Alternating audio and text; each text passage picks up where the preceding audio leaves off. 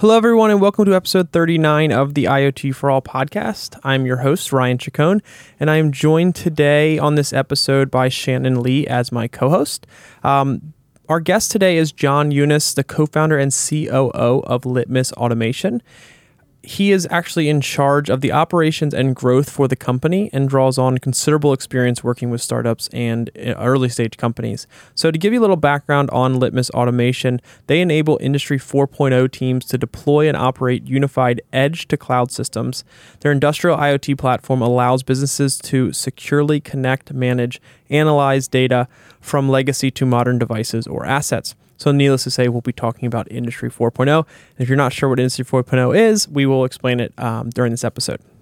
So, to give you a little more insight into what this episode covers, so we start off talking a bit about Litmus Automation and the company background. It's really interesting when you have a co founder on an episode to be able to kind of get their story on how the company started, the problems they saw in the market, the opportunities they saw in the market, and kind of how they got going and got to where they are today.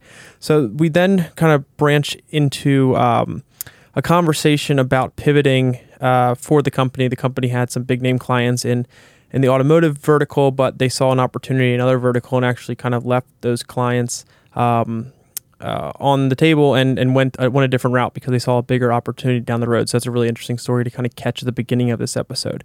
We then talk about how has customer engagement kind of changed over time as IoT has now become more mainstream. We then get into, like I promised, what Industry 4.0 is and how Industry 4.0 is impacting businesses.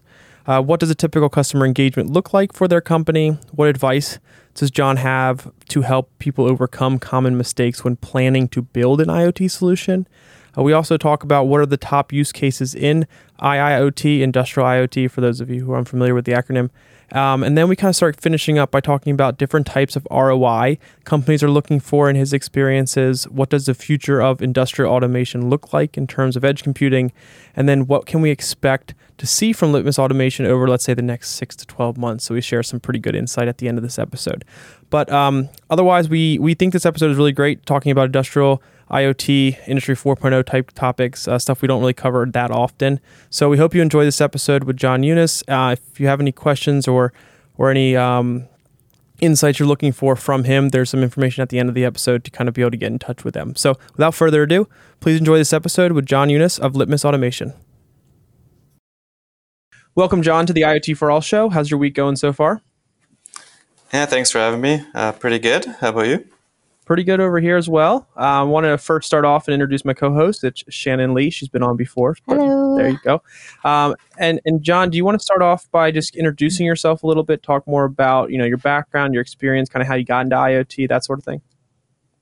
Sure. Uh, so just to introduce myself, uh, this is John Younes here. I'm one of the co-founders and COO of Litmus Automation. So my main role is around um, go-to-market, sales, marketing, partnerships for the company and I'm based in our, our headquarters in San Jose, California. Uh, so I got involved in IoT about five and a half, six years ago now. I met my co-founder in a maybe a bit longer actually. I met my co-founder in a master's program, uh, which was a global entrepreneurship program about seven years ago. And his background is actually coming from uh, more industrial automation and obviously people have been talking saying we've been doing iot in the industrial world uh, for the last 20, 30 years with, with automation, but it's a much newer uh, phenomenon now with newer technologies like cloud and, and AI and machine learning uh, and those kind of uh, buzzwords. Right. Um, so he was actually doing some more field level projects around connecting sensors on oil and gas pipeline, putting that data into a database, and then figuring out, uh, trying to predict when the pipeline was going to break. So that's where we where he had the idea what if we had a if, if companies had a scalable platform that could basically take data in from any sort of sensor and, and, or device and and make that data available to various applications that could leverage that that data in a way they're looking for um, that could really eliminate the development cycle um, and allow companies to really adopt these kind of newer IoT technologies and systems much more rapidly. So that's kind of where the concept started from and, and where we got started from. Now we're obviously evolved a lot from that point and have two core products more on the edge computing side and and uh, enablement and management layers for IoT. Great. Can you talk a little bit more about the opportunity you guys saw when you started the company? Um, more so like how what what was the condition of the market? What you know were companies doing um, to you know I guess work around to solve certain problems you guys saw, and then obviously fitting in the the idea to then build the company out and get to the point where you are today, which is you know having these two products um, that benefit the industry. Sure. So when we got started, uh, we, we launched, I think, in the market our first first version or first product about about five years ago, um, and so at that point, IoT was a it was a huge buzzword. A lot of people started talking about it. A lot of people still didn't really know about it and what it, it actually meant. Um, but it, it, was this huge new uh, thing that Gartner started talking about, which was going to add 19 trillion in economic value and and all these different uh, buzz things around it. So it really was a huge new hot topic, but I think people didn't really know much about it or what they should be doing with it. So it was very, very early stages. We've seen a huge evolution over the last five years of just kind of sophistication in customers and, and the market as well, um, where people actually now have an idea of what they're supposed to be doing. So it actually took probably about four years to get to this point. Mm-hmm. Um, where people have real projects, real requirements, where now they know how they're supposed to be leveraging these kind of technologies. Um, we started from the concept of more on the cloud side, which was just connect, manage, and integrate uh, any IoT device.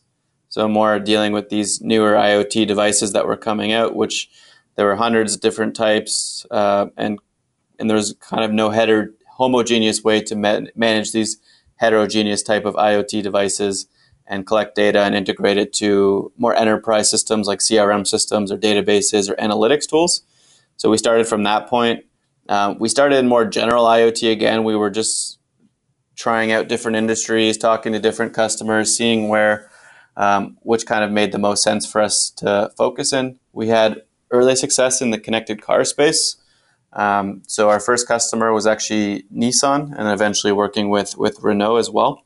So we did a series that that actually took up probably the first two years of, of the business. They kept us quite busy working with those kind of two big brand names. Um, we found it challenging to actually expand in more of the connected car and transportation space. So at that point, that's when we wanted to get more back to our industrial roots as a company. As I mentioned, our, my, my partner coming from Rockwell Automation and working more on the, the industrial automation side of things. And a lot of our core team also comes from that, that similar background. So we made a conscious decision about uh, three years ago to really focus, get our, our focus back more into the industrial side.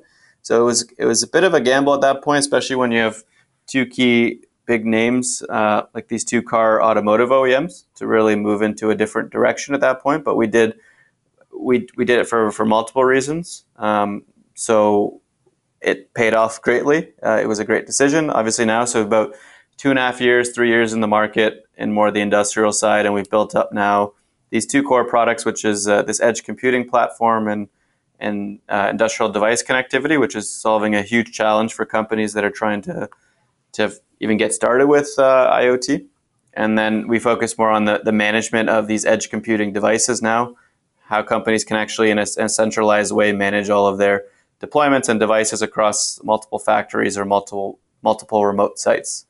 Um, so that's kind of how we got to where we are now. And the, as I mentioned, I guess going back to your original question, which was more around um, the market, it's it's night and day now. So we, we were working the early days was just POCs or people doing random R and D projects, and then they got into finally they had some budgets to work on pilots. Now companies actually have uh, large scale requirements and and rollout plans for how they're going to deploy it across uh, hundreds of factories or 50 factories whereas before it was just very very isolated small projects that did not really have much uh, much uh, fuel behind them.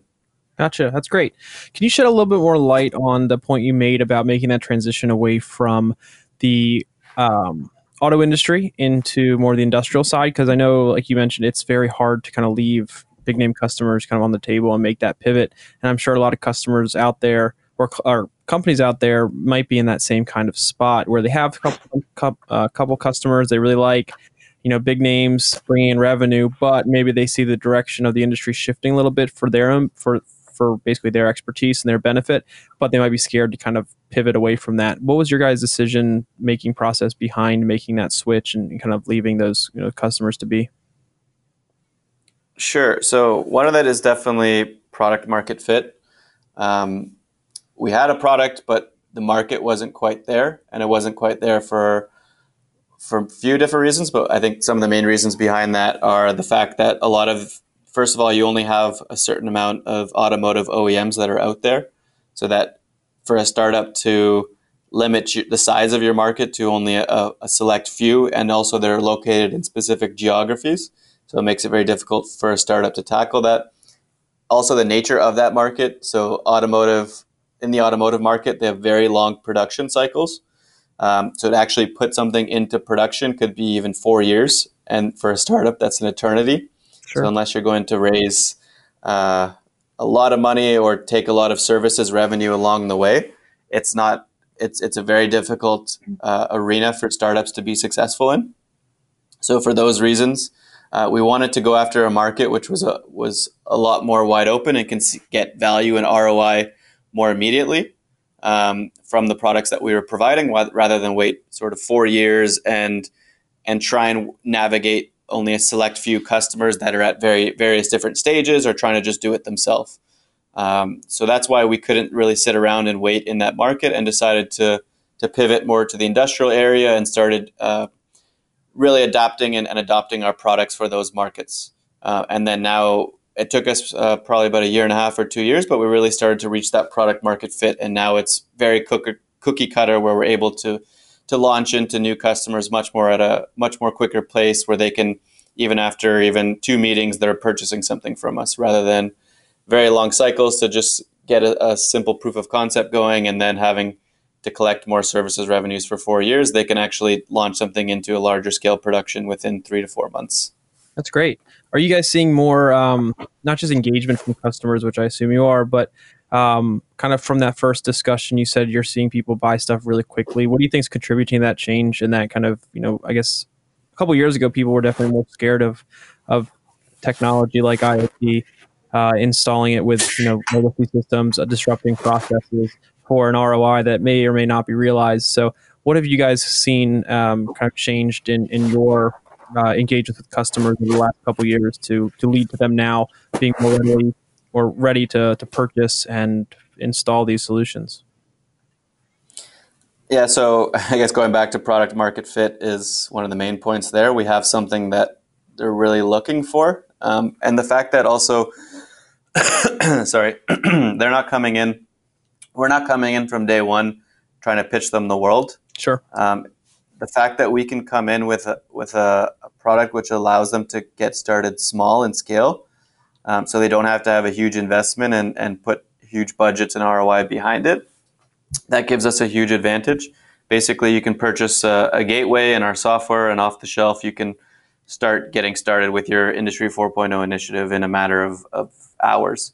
Um, so the fact that we can get them to that quick uh, adoption rather than having to pitch a huge project that's that's going to require multiple levels of approval. They can get started for uh, a few thousand dollars uh, instead of the half a million dollar project. So that gives us a huge advantage from from that approach, and then they can scale as they as they start seeing value. Um, and then also, it's the nature of the market as well. Now, companies they do have dedicated budgets to work on these kind of projects. So you don't have they don't have to you don't have to wait till the following year where they have to put it on the budget and uh, their budget approval and get budget approval for it for the next year. So that the fact that they already have these budgets and they, they need to deploy them and work on these projects, that makes it move a lot quicker as well. You mentioned Industry 4.0. Um, can you touch on that and explain what it is and tell us is it real? Is it just a buzzword? And can you provide some examples of how Industry 4.0 is impacting businesses right now? Sure. So it is obviously a, a buzzword, but it's more about um, the next generation of the next revolution in, in uh, more the industrial world. So obviously, the last one came when there was more automation in factories. Now it's more involving people, process, things, and data. Uh, so the fact that and, and trying to automate all that in a much more uh, efficient manner.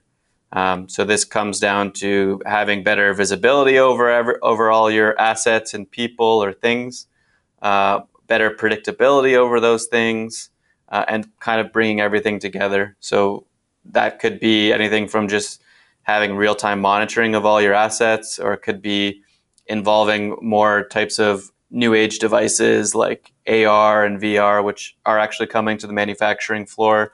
Companies are, are adopting those kind of uh, processes, trying to eliminate um, more manual entry of data on clipboards or or just entry into Excel. Now they have uh, iPads where they're able to log things a lot more quicker and efficiently.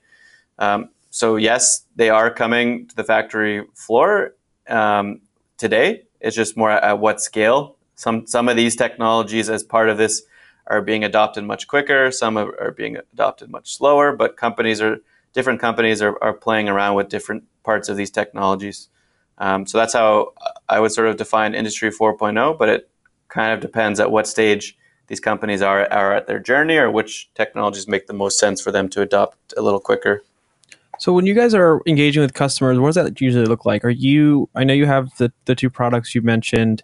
Um, are you guys working with them from a very early ideation stage through building out the full solution, like as a systems integrator as well, or are you guys usually just kind of providing the um, different components through your products, and then the other pieces of the solution would would come through partners or other um, ways of engagement?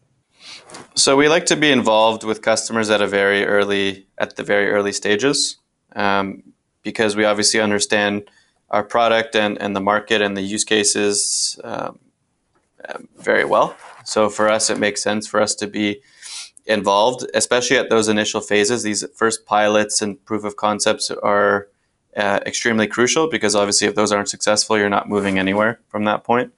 Um, so for us, we like we do some integration and implementation assistance services for the customer in those first pilot phases. Um, but once they start scaling, that's generally, we don't want to become a services shop. We want to remain a product company. So at those phases, that's when we involve um, some of our integration partners that can really help start scale it, scaling the, the projects in that factory or in global factories around the world have, who have much more resources and, and capabilities in, in that respect. Um, so that's, we like to ha- handle that in the initial phases, but as the scaling up comes, that's when we involve more partners that are better suited for that and have more resources than us.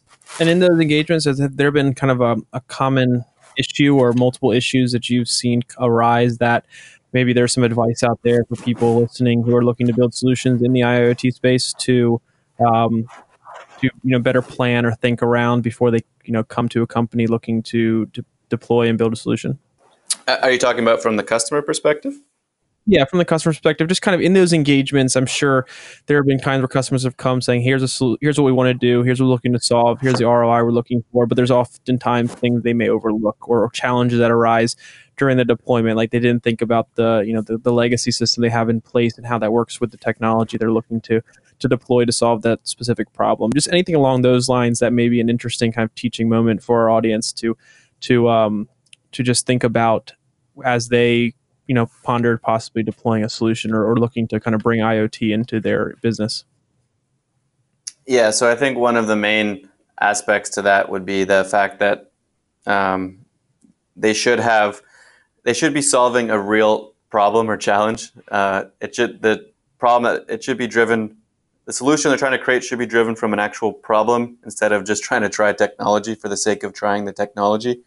So that's it's a pretty obvious one, but obviously you'd be surprised how many people are just kind of doing random r&d projects for the sake of, of trying projects mm-hmm. uh, products just because they have mandates to do so.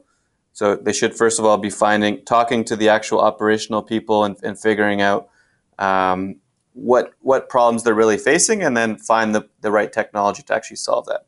I think that's kind of the first step. And then understanding what are the eco what's the ecosystem of different aspects and solutions uh, and pieces that they actually need to bring together a full solution.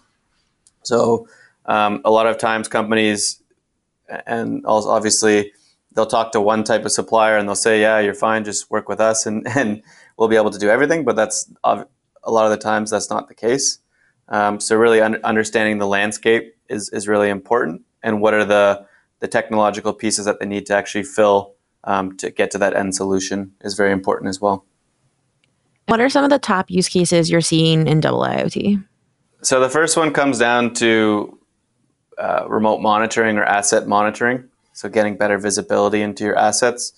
Uh, it comes down to having, um, first of all, it starts from data collection from all your assets. So you have to be able to, first of all, connect and collect data from all your different machines and then get that data to the cloud where then you can have uh, centralized centralized dashboard where you can actually visualize um, how all these machines are per- performing across all your factories. A lot of the times, what companies are targeting from that respect is uh, OEE. So, under, OEE is a manufacturing KPI, um, which measures overall equipment effectiveness. So, they can actually visualize this across all of their factories and see how they're all performing and drill down at individual factories and see all the assets and how they're performing, uh, monitor things like uptime, downtime, um, efficiency, uh, f- failure rates, uh, those kind of aspects, throughput. Um, so visibility over the, the production is, is the first point, and then breaking that down into individual assets and machinery. And then people move to more predictive maintenance. That's kind of the holy grail that companies want to get to. But you first of all, you need a lot of data to get to that point. So once you have this data pipeline now to the cloud, you need sort of three to six months worth of data where you're actually able to start uh, seeing trends and patterns within the data, and you have enough data for these machine learning systems that they can actually start to correlate and and create and understand patterns uh, out of the data. So then once they they've they've done that, and their internal data science teams scientist teams have analyzed that. They create models around that data and actually run those at, at the edge. So now um, it's better to run these algorithms at the edge because you're taking quicker decisions, obviously, instead of sending everything up to the cloud and making decisions there. Uh, as, and also, if you're dealing with uh, control back to the assets, that's always better to be done at the edge as well. Nobody wants to expose their factory to the cloud and have uh, and, and have people that are able to to push decisions back to the actual production and machinery. Um, so predictive maintenance algorithms should always be run at the edge.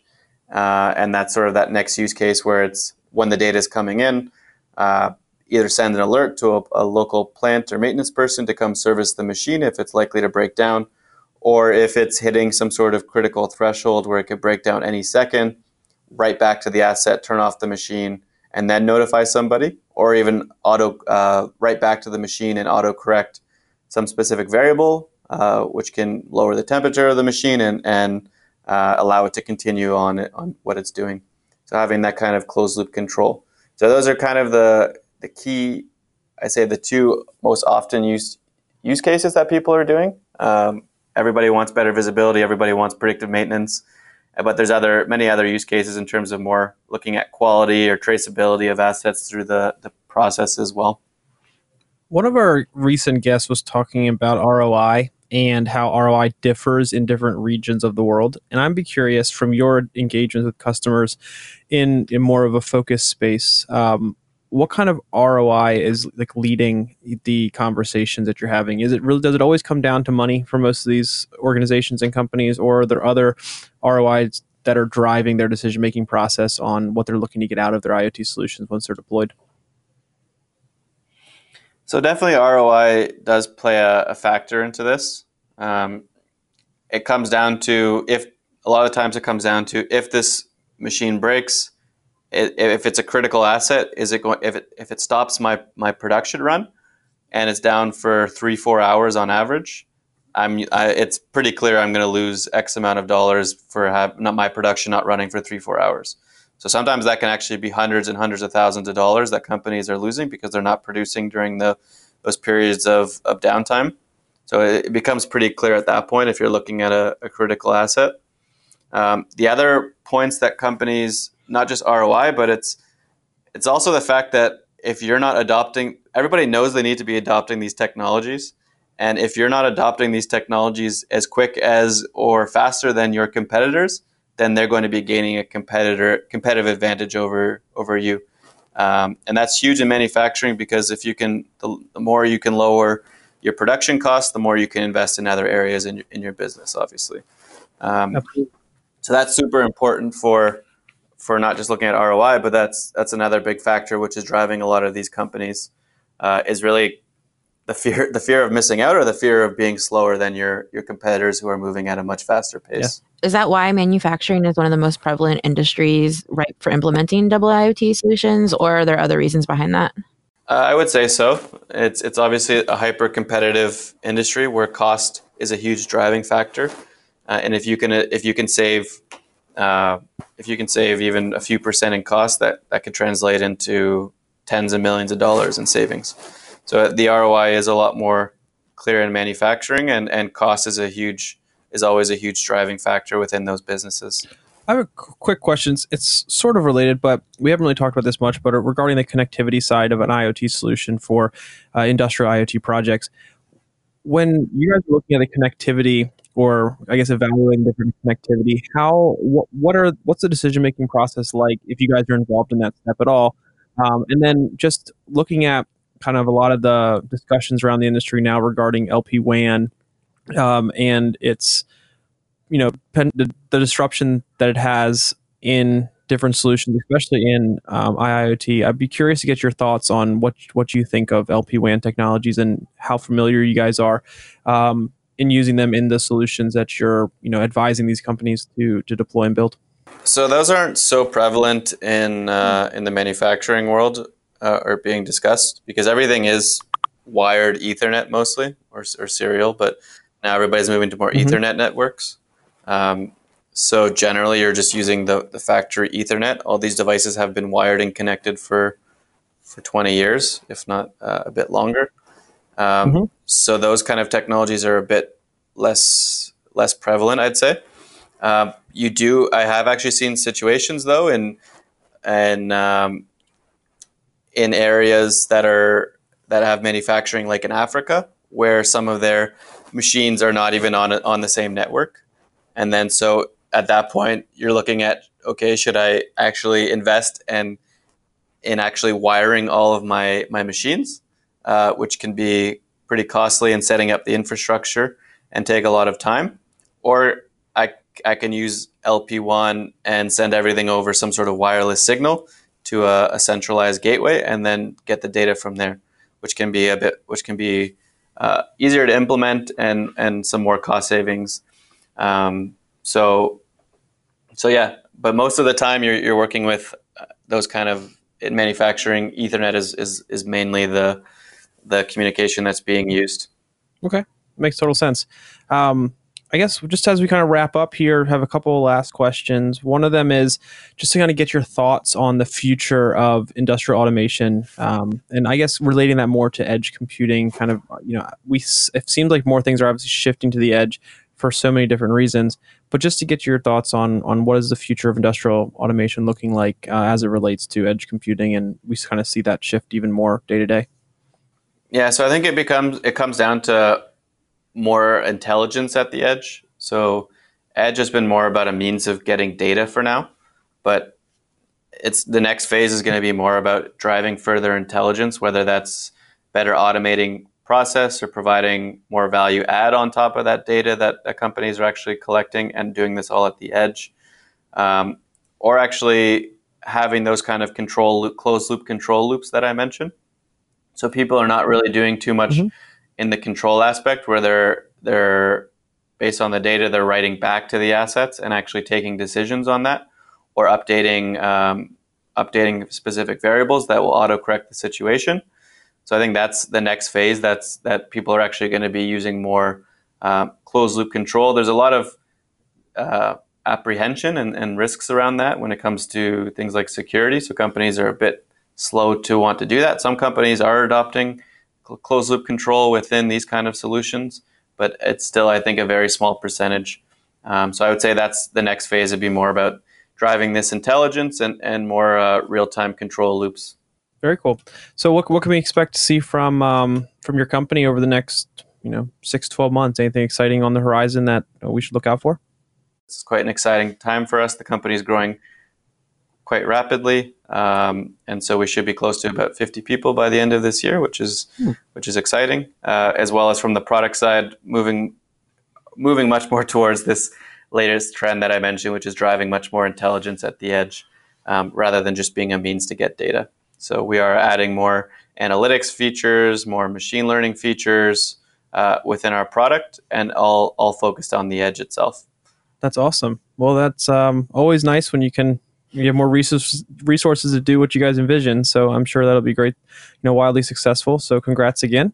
Um, if there are if our audience out Thank there you very much. oh absolutely if our audience out there is listening to and has any follow-up questions wants to learn more about what you guys are doing um, to pay attention to maybe just either whether it's news stories what have you um, what's the best way they can connect Sure. So you can always follow uh, the company itself, Litmus Automation, on on Twitter, LinkedIn. We're quite active um, at LA Automation, or myself. You can find me on, on Twitter as well at at junis2 on Twitter, or on, on LinkedIn as well.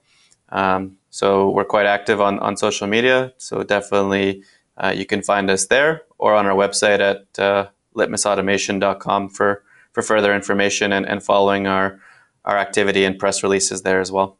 sounds good well we really appreciate you being on today. I think a lot of the information is, is great. We haven't had too many guests talking about IoT, IoT lately.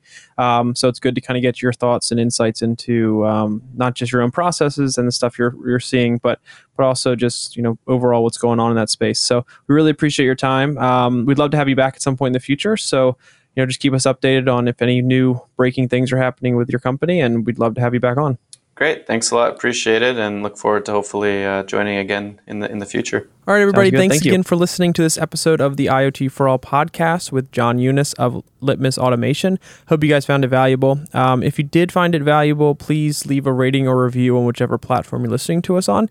It helps others find it, and it lets us know that you're a fan, which is pretty cool for us. Um, in addition, if you haven't subscribed, please subscribe so you get the latest episodes whenever they become available. But other than that, hope you enjoyed this episode again. Um, we thank you for your time and look forward to having you listen to our future episodes. Thanks again.